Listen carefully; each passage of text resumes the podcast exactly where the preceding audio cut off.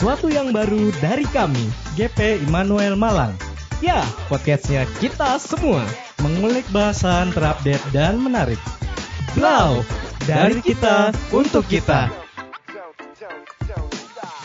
Well, well, well, hello everybody. Kembali lagi bersama kami di podcast Blow. Blau, ngopi. Ngopi. Ngobrol pemuda-pemudi. Nah, khususnya ngopi ya.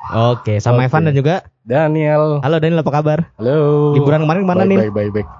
Gimana, gimana? Liburan kemarin ke mana aja? Liburan kemarin hmm, nggak ke mana-mana sih. Enggak ke mana karena emang nggak boleh ke mana-mana Iya, sih ya. Di iya. rumah aja. Iya, benar benar benar. Nah, episode kemarin kita bahas apa ya? Yang POD bahas apa ya? Em, kemarin sih aku dengernya ya. Mm-mm. Aku aku kan nikmatin juga tuh. Yoi, Jadi kemarin tuh tentang perantauan gak sih? perantauan Iya, ya, bener perantauan. ada bintang tamunya tuh Cindy kalau nggak Mm, salah. Si Cindy itu. Buat teman-teman yang belum denger itu wajib juga buat didengar itu seru banget ya. Mm-mm, seru banget itu apalagi Cindy menceritakan pengalaman-pengalamannya juga Ah, ah, gitu iya. kan selama dia merantau ya mungkin teman-teman bisa relate lah dengan itu Betul banget. Nah, terus eh, ada hubungannya nggak sama tema kita malam hari ini? yoi tentunya karena kita memang eh, apa ya kita selalu berlanjut gitu loh Nah, Heeh, selalu ada koneksi di antara kita semua gitu. asik. Iya, benar-benar. Iya, jadi hari ini kita juga membahas tentang perantauan, teman-teman. Perantauan. Iya, iya, tapi Waduh. mungkin mungkin ini khusus apa ya? Kita lebih lebih santai lah ya. Oke, Maksudnya oke. kemarin kan mungkin Cindy udah sampai curhat, dia sampai nangis nangis, nangis, nangis gak sih?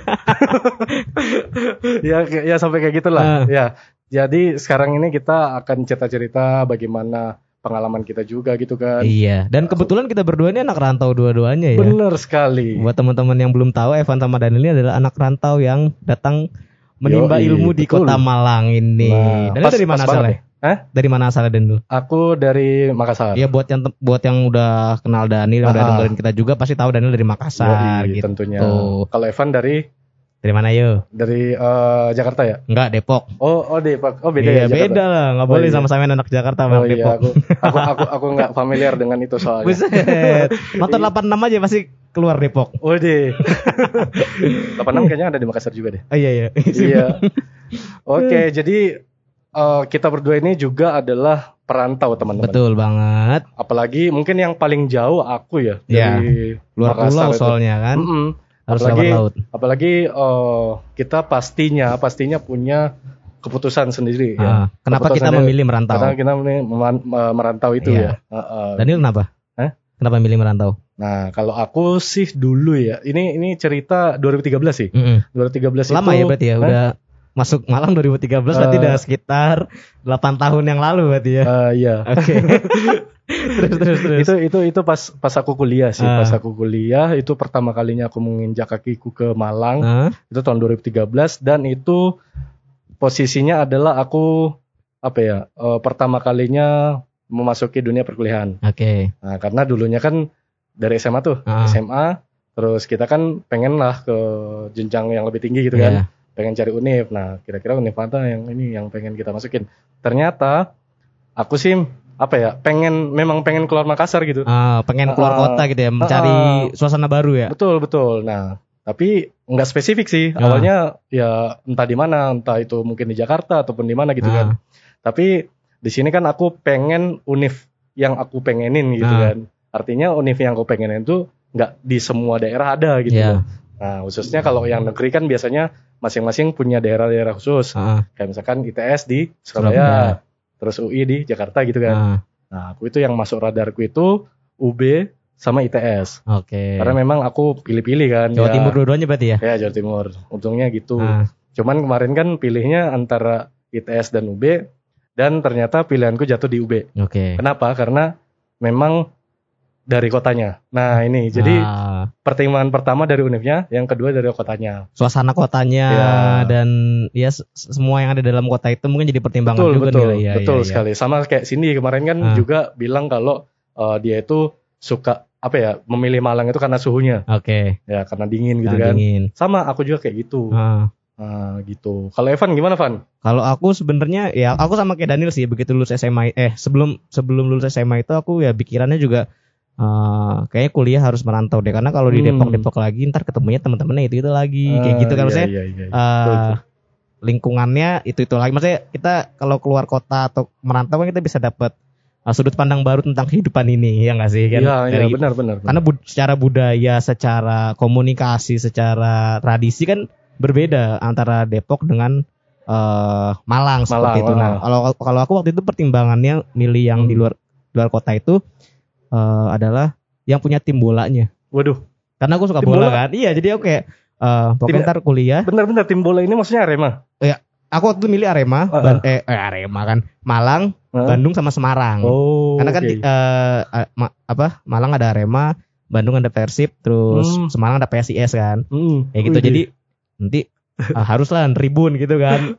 Jadi Iya, milihnya iya, iya. yang kalau Jogja, Jogja waktu itu ada timnya kan PSM tapi waktu itu masih main di divisi 2 kalau nggak salah. Jadi Ah, nggak ah. terlalu euforianya Nggak tuh ini kurang ya? ini kan kurang Ah, kurang menantang gitu kurang ya. menantang. Jadi udah cari yang lagi bagus-bagusnya nih tim-timnya. Wih. Akhirnya ya udah milihnya yang ada tim bolanya. Oh, jadi jadi ke Malang karena pengen jadi pemain bola. Enggak juga sih. Oh, nggak juga. Iya. Oh. Ya udah akhirnya uh, Kirain. Tuhan kasih jalan, Tuhan kasih rezekinya di Malang, di Malang. gitu. Oh, Oke. Hmm, jadi ceritanya apa ya? Bukan dari univnya ya? Saya kira, saya Eh, kira itu dari univnya. Sebenarnya universitasnya juga, tapi pertimbangan paling utama itu Daniel juga yang tadi Hmm. Daniel bilang juga, maksudnya suasana karena eh kalau kita eh, apa ya kayak menuntut ilmu atau kerja atau kuliah gitu, tapi Mm-mm. kita nggak nyaman dengan suasana yang kayak kurang afdol gitu ya. Ah, Jadi, ah, ah. wih Malang kayaknya asik nih Oh, kota iya, yang betul betul betul. sejuk kan, Ah. banyak wisatanya, terus habis itu juga ya menarik deh kayak Hmm, gitu. hmm, wisata alamnya itu yang paling aku apa ya senengin sih Iya, kalau dari Malang. gunung sampai laut, ah, Malang ada Ah, ah. semua itu kan. Dan pertama hal pertama yang apa ya yang membedakan antara Malang sama Makassar nih ya. Hah? Ini kalau aku nih itu pantainya di sini bagus-bagus. Bagus-bagus ya. Iya keren-keren. Menurutku, bah itu itu sangat beda jauh lah sama eh, Makassar gitu. ya. Iya. Itu dari pantai. Terus wisata alamnya juga deket-deket ya kan. Heeh. Deket-deket ya paling kalau kita pengen ke gunung, ke Bromo gitu berapa cuma berapa menit. Heeh. Eh, enggak enggak menit juga sih, 120 berapa jam gitu menit, kan. Dua jam. 120 menit ya. Iya iya iya ya segitulah enggak enggak lama-lama gitu kan. Iya sih. Ya terus eh, itu kan dari alamnya, Hmm, terus dari orang-orangnya juga aku suka. Iya gitu. Oh suka. Iya. Sudah ada, udah ada yang Hah? dapat belum? Eh, buk- buk- bukan suka itu maksudnya. bukan bukan suka begitu. Iya, iya, iya. maksudnya maksudnya itu. Suka dari caranya mem- Oke. apa ya pembawaannya. Oke oke. Orang sini halus-halus lah. Oke. Kan banyak juga orang yang bilang kalau orang Makassar itu karena ada kata kasarnya Hah? Makassar jadi kasar gitu. ya walaupun enggak juga Nggak tapi juga. memang beda, beda pembawaan beda, Hmm. terus cara ngomong beda itulah yang aku suka di Malang. Terus ada pengalaman unik nggak? Pertama kali datang ke Malang, pengalaman ada nggak pengalaman unik? Pengalaman yang unik- berbeda dari Makassar begitu datang ke Malang? Gini kayak kayak uh, kayak gitu. ini ini ini ada nih. Jadi di Makassar Mm. ini ini hampir sama sih sama Cindy. Tapi ini lebih parah gitu. Gimana? Jadi di Makassar itu kan panas, Ah. ya kan? Dan Malang dingin, ya kan? Dan 8 tahun lalu atau tahun 2013 itu kalau Evan tahu ya, itu beda banget sama sekarang. Hmm. Karena 8 tahun lalu itu bahkan malam atau subuh, malam atau subuh itu kita itu serasa kayak pakai AC gitu loh. Iya iya. Bahkan di dalam rumah doang gitu. Hmm. Nah, sedangkan di Makassar itu aku hari-hari pasti pakai kipas angin. Hmm. Pasti itu dari pagi siang sampai pokoknya aku di rumah itu pasti nyalakan kipas angin Hmm. walaupun malam. Tapi kalau di Malang pertama kali aku ke sini, udah itu udah kayak pakai AC. Dinginnya Gila, itu gila, luar gila. Iya, biasa. betul ya. betul. Apalagi kalau lagi paling beda masuk masuk musim kemarau kayak sekarang ini nih. Mm-mm. Jadi katanya kalau kata temanku tuh eh, Malang tuh pintar nyambut maba katanya. Gimana gimana? Jadi kan eh, musim kemarau itu biasanya kan waktu zaman zamannya ini kan mahasiswa baru Hmm. kan. Jadi itu pas zamannya mahasiswa baru tuh Malang lagi dingin dinginnya. Jadi katanya pinter banget buat nyambut maba. Jadi Oh, gitu. maba datang tuh, oh dingin Oh iya banget juga nih. sih ya. Iya benar benar. Eh benar. begitu masuk ke musim hujan, Hujan, terusnya, ah. waduh panas panas juga kalau siang gitu Iya kan. iya iya benar benar benar benar. Jadi Gitu. jadi kayak kayak pencitraan gitu ya. Iya. nah itu kalau kalau aku ada satu pengalaman yang unik sih waktu itu. Jadi Hmm. ini masalah bahasa sih. Jadi waktu itu kan ya temenan sama teman kampus yang orang asli Malang kan. Hmm. Waktu itu kita ngajak dia buat nongkrong kalau nggak salah ya waktu itu. Hmm. Nongkrong atau apa gitu atau futsal aku lupa. Terus dia bilang, aduh nggak deh, kesel aku kata gitu. Hmm. Nah kalau uh, persepsiku sebagai orang Oke. Depok kan kesel itu artinya kayak apa ya? Mangkel Kayak- kayak, agak kayak- emosi gitu. ah. Kesel gue sama lu kayak marah gitu kan. ya. ah. Ah. Salah aku apa ini kok? Dia kesel sama aku gitu kan. Ternyata setelah tahu Hmm. kesel itu artinya kan capek Wah. gitu. Jadi oh iya, alah ternyata selama ini. Dia bilang capek. Maksudnya aku pikir apa sih gak kena baperan banget sih gak kenapa-napa kok kesel gitu. Emosian gitu kan. Kayaknya campur-campur gitu ya. Eh, Kita Kenapa? kita kita maksudnya kita kan lagi berbahasa Indonesia nih. Ah. Kadang bahasa Jawanya itu muncul. Iya. Kesel. itu makanya dan itu jadi kayak Oh ya udah akhirnya setelah setelah temenan lama terus juga bergaul dengan orang-orang asli Malang akhirnya tahu kalau kesel itu artinya capek bukan kesel dalam arti orang Depok kayak Mm-mm, gitu. mm-mm, betul betul betul. Tapi eh, Evan gini ya kan kita jauh dari rumah ya, Oke. jauh dari rumah. Terus mungkin mungkin juga pada saat itu adalah kali pertama kita jauh dari rumah gitu. Iya artinya benar-benar. artinya bukan untuk mudik, bukan untuk apa pun Ah. itu, tetapi kita untuk menuntut ilmu dan sebagainya. Iya. Ataupun mungkin teman-teman juga ada yang bekerja atau gimana. Mm. Kira-kira Evan pernah nggak kayak eh, merasakan culture shock gitu? Artinya kayak kaget gitu loh. Maksudnya, Eh, Wah, kok beda banget gitu loh sama sana. Yang bikin Evan itu cenderung kayak eh nggak banget deh gitu loh. kalau eh, kalau yang bikin nggak banget tuh kayaknya nggak ada deh. Tapi Oh, kalau yang bikin kayak wow ternyata beda ya gitu kayak Oh, maksudnya kagetnya tuh lebih kaget kagum gitu. Kagum. Kayak misalkan eh apa ya contoh paling ini ya suasana deh suasana Mm-mm, biasa di Depok tuh kan oh crowded banget kan macet segala macam tantin-tantin klakson segala macam mm-mm. begitu di Malang eh nggak nggak seberapa crowded dan mau ke mana-mana deket kayak gitu jadi kayak "Eh, kok asik sih jadi kagetnya tuh bukan kaget yang kaget, Kaget yang- yang, apa ya tadi Dani Kayak- kayak kayak, negatif gitu iya, ya. kaget Hmm. negatif tapi kagetnya kayak kaget yang wah ternyata lebih asik ya Ah, kayak oh. gitu Mm, betul betul betul. Apalagi eh, gini ya, walaupun aku tadi bilang suhu ya, suhu itu beda banget. Tapi aku notabene-nya suka dingin. suka dingin Iya, jadi itu salah satu juga yang bikin aku apa ya, eh, termasuk culture shock juga. Iya. Tapi itu kayak eh, apa ya, merasa kagum juga sih. Oke. Dan juga itu yang hal yang aku sukain gitu loh. Hmm. Nah, terus ngomongin soal bahasa tadi juga, ya beberapa juga kayak bahasa-bahasa bahasa eh, roh apa ya? Hah, bukan. bukan. Tolong jangan Iya. singgung. iya iya, iya. ya jadi Gimana, gimana, gimana? jadi jadi eh, dari bahasa juga Heeh. kan mungkin kalau Evan beberapa eh, atau mungkin hampir sebagian lah itu banyak juga kan yang orang Jawa di eh, Di Depok. apa, di Depok kan. jadi akhirnya ma- masih agak ngerti Ah, sedikit masih lah masih masih masih agak ngerti terus pernah lah pernah Ya. denger lah. Kata mamaku itu. juga orang Jawa gitu kan, Oh, jadi iya. aku juga ngerti ya. Nah, itu juga tuh. Nah, kalau Daniel itu sama sekali Aku- aku sama sekali nol beda. ya benar-benar Beda kemampuan banget. bahasa Jawanya ya. kemampuan bahasa Jawa eh beda banget eh, sama sekali nggak bisa gitu Oke. kan. Nah, itu kayak apa? Kata-kata yang notabene-nya sering sering disebutkan sama teman-temanku. Mm-mm, Contoh. Contoh semua kabeh ya kan. Hmm. Itu tuh kayak unik gitu loh, kabeh. Kabeh itu Nah. unik gitu loh. Yang eh, mungkin bahasa Jawa pertama kata bahasa Jawa pertama yang aku tahu di Malang itu Kabeh. kabeh. Karena itu aneh. Kabeh Kan. apa kabeh? Itu ternyata pas aku tanya apa itu kabeh? Maksudnya kabeh apa? Oh, semua. Oke. Oh, soalnya kalau kalau kalau di Makassar ya kalau Hah? bilang apa kalau kita lihat dari apa tulisannya misalnya Hah? tulisan ada kata KB gitu ya. Ya kita sih mikirnya KB atau Kabel. kabeh gitu kan. Ah, Ya ya nggak ada nggak ada ini, nggak ada penekanan. nggak ada penekanan. Tapi Iya, kalau iya. di Jawa itu kabeh. Iya iya Ya iya ampun. iya. Itu Terus- itu, itu hal yang aneh. Terus eh, masa adaptasi Daniel berarti cukup lama nggak untuk untuk kayak eh, masalah bahasa gitu dengan Hmm. orang-orang Malang gitu. Hmm, termasuk lama sih sebenarnya. Ya 10 makan- tahun? Enggak juga, kan Oh. baru 8 tahun. Oh, iya sorry sorry sorry. Ya jadi ya beberapa tahun lah. Oke. Mungkin kayak tahun pertama, tahun kedua itu kayak aku tuh merasa kayak ansos gitu loh. Oke. Karena teman-temanku rata-rata itu di apa di Unif gitu kan. Itu rata-rata kan berbahasa Jawa gitu loh. Ah, Apalagi kalau orang Jawa itu aku salutnya ya. Aku salutnya di Jawa itu apa ya, tidak minder dengan bahasanya. Oke. Bahkan orang-orang yang gaul atau gua orang-orang yang di pinggir jalan sekalipun atau Hmm. orang yang suka nongkrong gitu ya. Itu pakai bahasa Jawa Iya juga gitu. Jadi identitasnya tuh tetap melekat gitu ya. Ya, tetapi hal-hal yang tidak menguntungkan bagi saya itu Gak ngerti. nggak ngerti.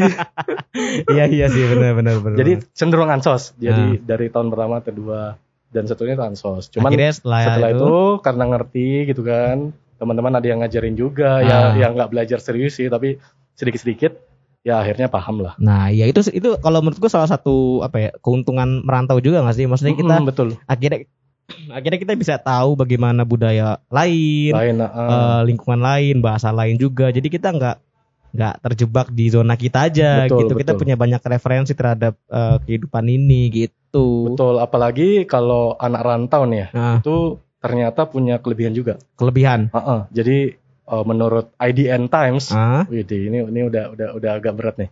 IDNTimes.com itu menyatakan kalau anak rantau itu punya kelebihan. apa tuh? Yang pertama itu menjadi pribadi yang lebih mandiri. mandiri pasti karena jauh dari orang tua betul, terus betul, eh, betul. mungkin eh, ya akhirnya apa-apa ngurus sendiri Mm, gitu kan biasanya kalau bangun pagi dibangunin mama gitu kan sekarang harus bangun sendiri Ah, ah, benar. terus mau makan biasanya mama udah masak atau gimana kita juga Mm. harus makan ya gimana kita cari makan sendiri atau kita Ah, masak sendiri kayak gitu Apa-apa bisa apa apa-apa diharuskan untuk sendiri lah. ya gitu kan. Dan hal itu juga membuat kita untuk menjadi lebih bertanggung jawab ya terhadap kehidupan kita. benar banget Mungkin dulu pas kita SMA ataupun SMP gitu ya, Hmm. kita ada masalah dikit itu pasti ngomong ke orang tua terus diselesaikan sama orang tua juga. ya biasanya biasanya kan seperti itu dulu tapi semakin ke sini karena kita juga merantau kita cenderung untuk bisa menghadapi masalah kita sendiri gitu sendiri gitu ya, ya, mungkin sendiri sih sama Tuhan ya gitu. ya mungkin ya Sama mungkin Tuhan lah, ah, boleh sama Tuhan sendiri. tentunya sama Tuhan tentunya tapi maksud apa eh, kita juga mungkin bisa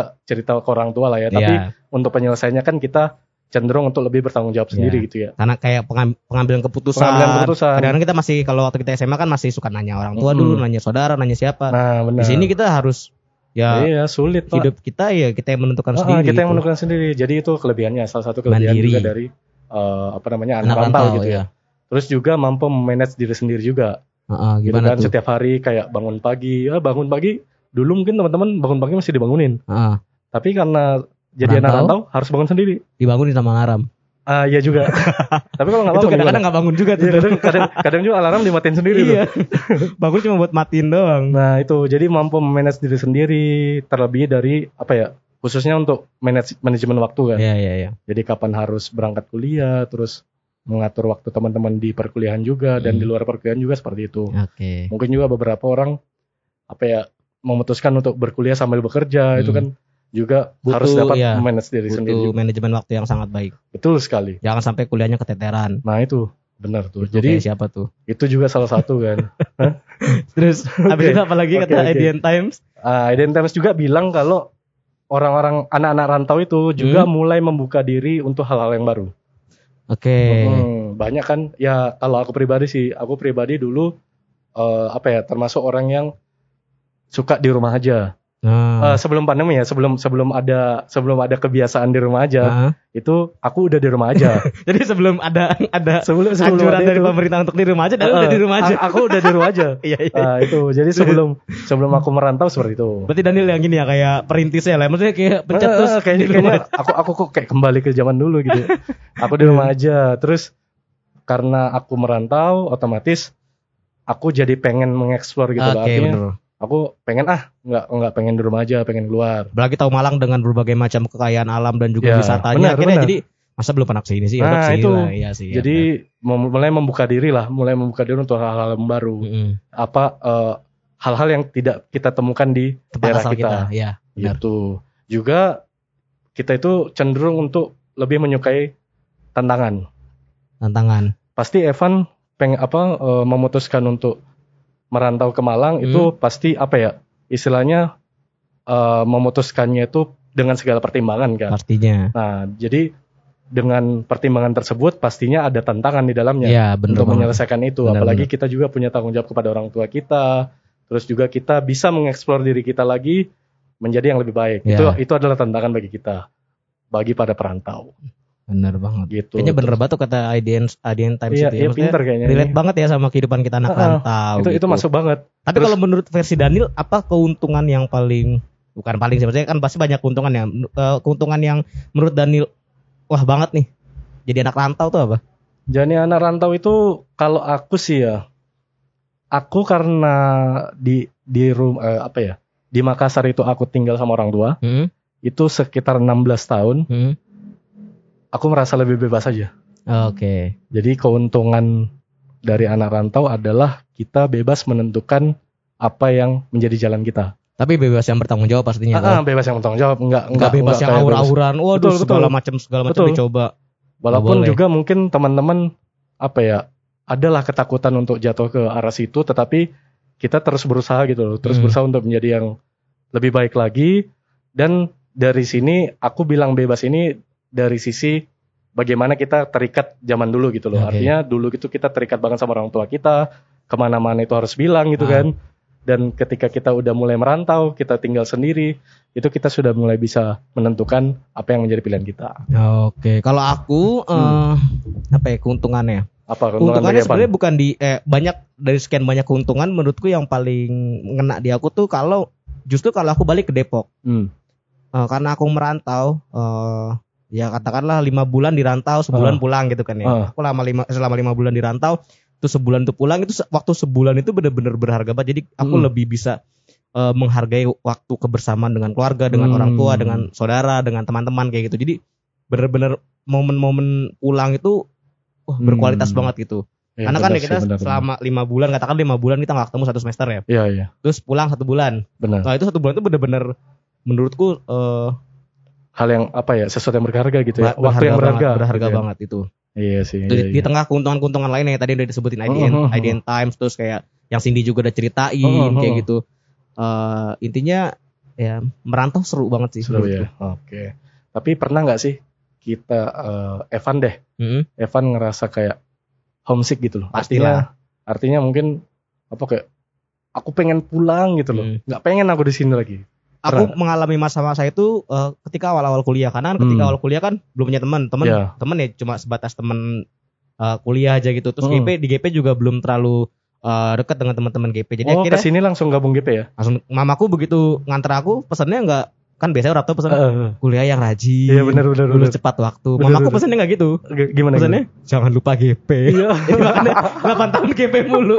Kuliahnya enggak udah selesai tapi kuliahnya enak aja. Oh gitu ya. Iya oh, iya iya iya. iya. Gitu, terus ya, yang penting yang penting aman lah ya. Aman. Nah, Aman terus- aman aman. ya itu maksudnya eh, mm, merasakan homesick itu awal-awal karena Mm-mm.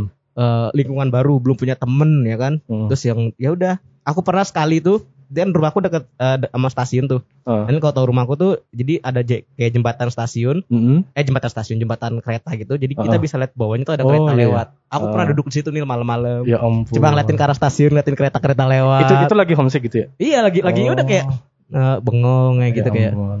kok sepi sendirian kayak Menyedi- gitu. menyedihkan sekali Evan dulu.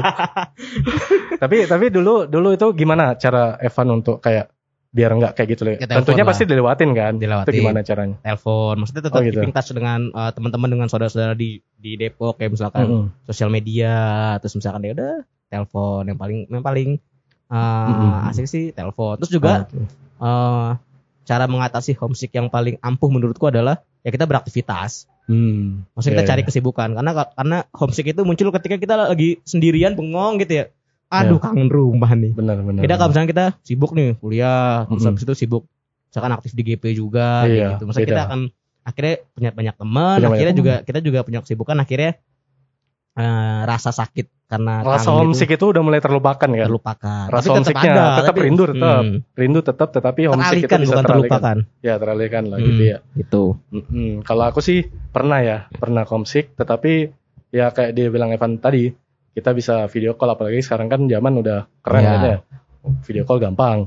Video call ataupun mungkin kita bisa menyibukkan diri. Nah. Dulu soalnya aku tuh em, tahun pertama kedua itu kayak apa ya? Ya ya ya selain karena ansos ya, selain karena ansos, jadi pengennya itu tahun berikutnya tuh bisa lebih terbuka lagi. Artinya lebih lebih mengeksplor hal yang di sekitarku, bukan mengeksplor dari wisata alam dan sebagainya, tapi Hah? Kayak mencoba organisasi, Ah, mencoba iya. komunitas, mengeksplor mencoba diri ya. Benar. Nah, jadi ya ya kata apa kata lainnya menyibukkan diri lah, Hmm. menyibukkan diri seperti itu. Jadi aku masuk ke kalau Evan tahu organisasi EM, Ah, eksekutif mahasiswa ya Ya. kan, di UB terus masuk juga di komunitas yang yang sedikit apa ya, sedikit ada biologi-biologinya gitu. Jadi eh, ya akademik lah, oke. organisasi akademik dan sebagainya. Jadi lebih kayak apa ya, menyibukkan diri aja. Iya. Jadi nggak nggak terlalu. Jadi aku nggak nggak terlalu kayak Evan tadi, kayak apa namanya sempat sempat apa ya sempat mungkin sempat bergumul di eh, bidang itu ya Hah? di, di homesick itu tadi. Tapi aku nggak terlalu karena memang dari awal aku udah memutuskan untuk membuka diri dan menyibukkan diri juga Oke. gitu. Dan satu juga hal yang mungkin apa ya eh, yang aku poin ya, yang aku poin dari mengatasi homesick tadi itu Hah? kita sebaiknya mencari keluarga kedua. Ya bener banget. Itu bener banget. Iya, jadi apa ya istilahnya keluarga yang bikin kita merasa kalau kita itu sedang di rumah gitu loh. Ya. Iya, jadi walaupun memang tidak dengan orang yang sama, tetapi setidaknya Suasananya tuh suasana keluarga. suasana keluarga, Iya, kekeluarganya bener tuh harus kita itu aku dapatkan. dapetin gitu. di GP itu. Nah, benar. Jadi keluarga kedua Evan pertama mungkin GP ya, Ya. langsung GP. Nah, kalau aku ya organisasi itu tadi. Oke. Jadi menjadi keluargaku, terus teman sejurusanku Iya. dan segalanya sih. Ya kayak karena gitu. kan kalau kalau amit-amit ya Ah. bukan yang berdoa jelek kalau misalnya kita kenapa-napa pasti kan eh, keluarga terdekat Benar. keluarga kedua ini yang akan pertama kali eh, apa namanya ya support kita gitu support kan. kita, uh, Ya, waktu benar. aku engkel itu patah kaki Heeh. Kak Jojo langsung sigap UGD gila itu kan kayak kayak bukan itu yang bukan penting bukannya kita mencari manfaat ya, bukan Mm-mm. bukan bukan, tapi kita apa ya cenderung karena kita masuk makhluk sosial pasti membutuhkan bantuan orang lain. ya bener banget Iya kan? sih ya Kita- pokoknya pokoknya intinya eh, merantau itu pasti seru gitu kan Benar benar seru benar. dan juga banyak tantangan banyak hal yang uh, dilalui gitu Mm-mm. nah tipsnya buat anak rantau nih kalau menurutku Mm-mm. karena aku termasuk udah uh, hitungannya lama juga ya mana tahun 8 tahun gitu kan ya di Malang ini eh ya tips yang paling menurutku paling manjur adalah ya di mana bumi dipijak Di Itu- situ langit dijunjung Dijunjung. maksudnya kayak ya kita tahu lah kita di mana kita pintar harus pintar-pintar beradaptasi dengan suasana dan lingkungan baru dengan berbagai macam orang dengan Benar, berbagai benar, macam benar. situasi kondisi kayak gitu kalau menurut Daniel gimana Kalau aku sih ya, kalau aku bagi anak rantau apa ya? Kalau anak rantau itu lebih apa ya?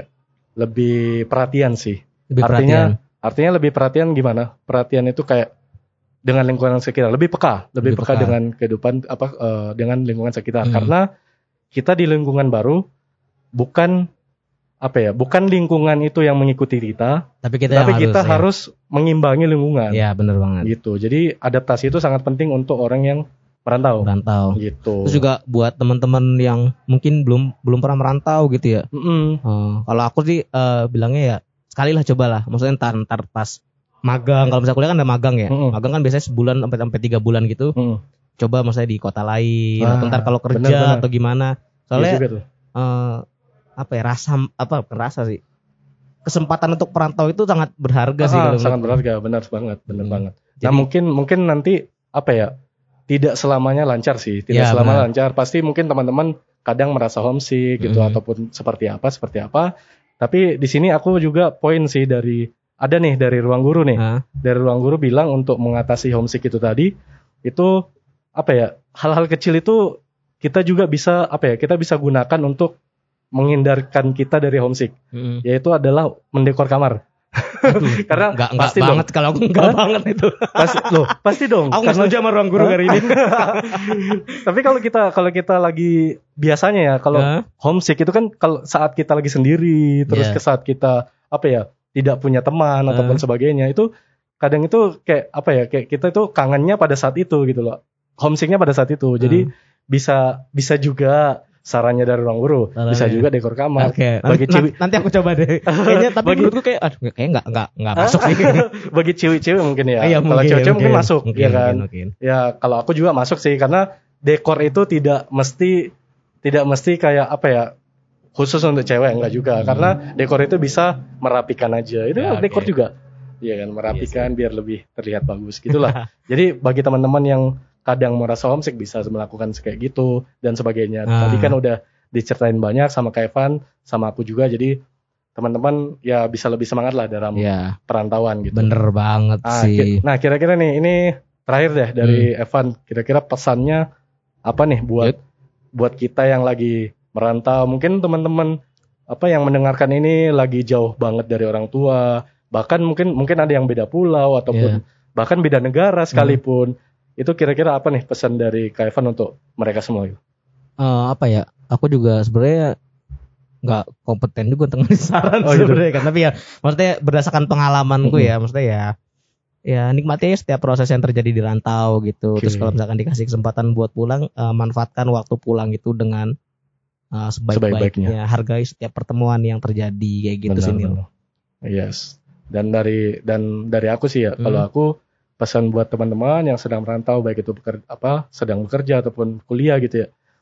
Itu memang benar improvement itu bagus. Kita harus mengimprove diri kita uh, di perantauan gitu. Hmm. Tapi jangan sampai teman-teman kehilangan jati diri teman-teman. Ya benar banget itu. Gitu. Apalagi ya amit-amit lah teman-teman yang sedang sendiri mungkin sedang dalam masalah entah itu kena apa ya jangan sampai merasa depresi ataupun Ya, apa benar. gitu kan Dan yang paling penting sih Nil ya, ya Hmm. harus dekat sama Tuhan sih. ah benar benar Maksudnya itu. di mana pun kita berada itu eh, dekat dengan Tuhan itu sangat sangat waduh itu udah sangat kunci, bikin kita tenang kun- kunci sangat ya, bikin kita tenang kunci paling utama itu. da- dari perantauan ya dekat dengan Tuhan karena Benar siapa lagi banget. yang akan menyertai kita kalau bukan Tuhan benar gitu banget sih. di saat di saat orang lain tidak ada pasti ada Tuhan pasti selalu di samping kita bener banget amin luar Oke. biasa Daniel ini terima Ah, kasih teman-teman terima ya kasih. Eh, bahasan malam eh kali ini em, sungguh sebenarnya kalau misalnya mau diceritain tentang rantau nggak habis Eh, sehari pasti gitu. panjang, pasti pasti, banyak panjang. apalagi Ah. dengan jangka waktu merantau kita yang cukup lama gitu Ah, karena benar, itu benar benar akan ceritanya bakal cerita. ini. Nah kalau buat teman-teman yang mau denger nanti lanjutannya bisa tanya Daniel langsung gitu kan tanya ya. tanya ke Evan juga lah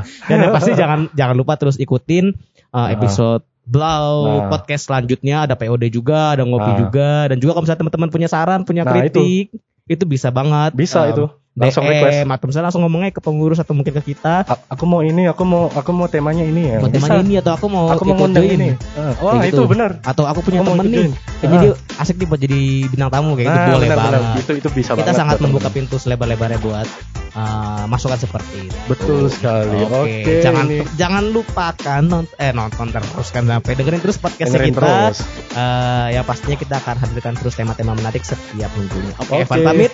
Daniel juga pamit Dah. Dadah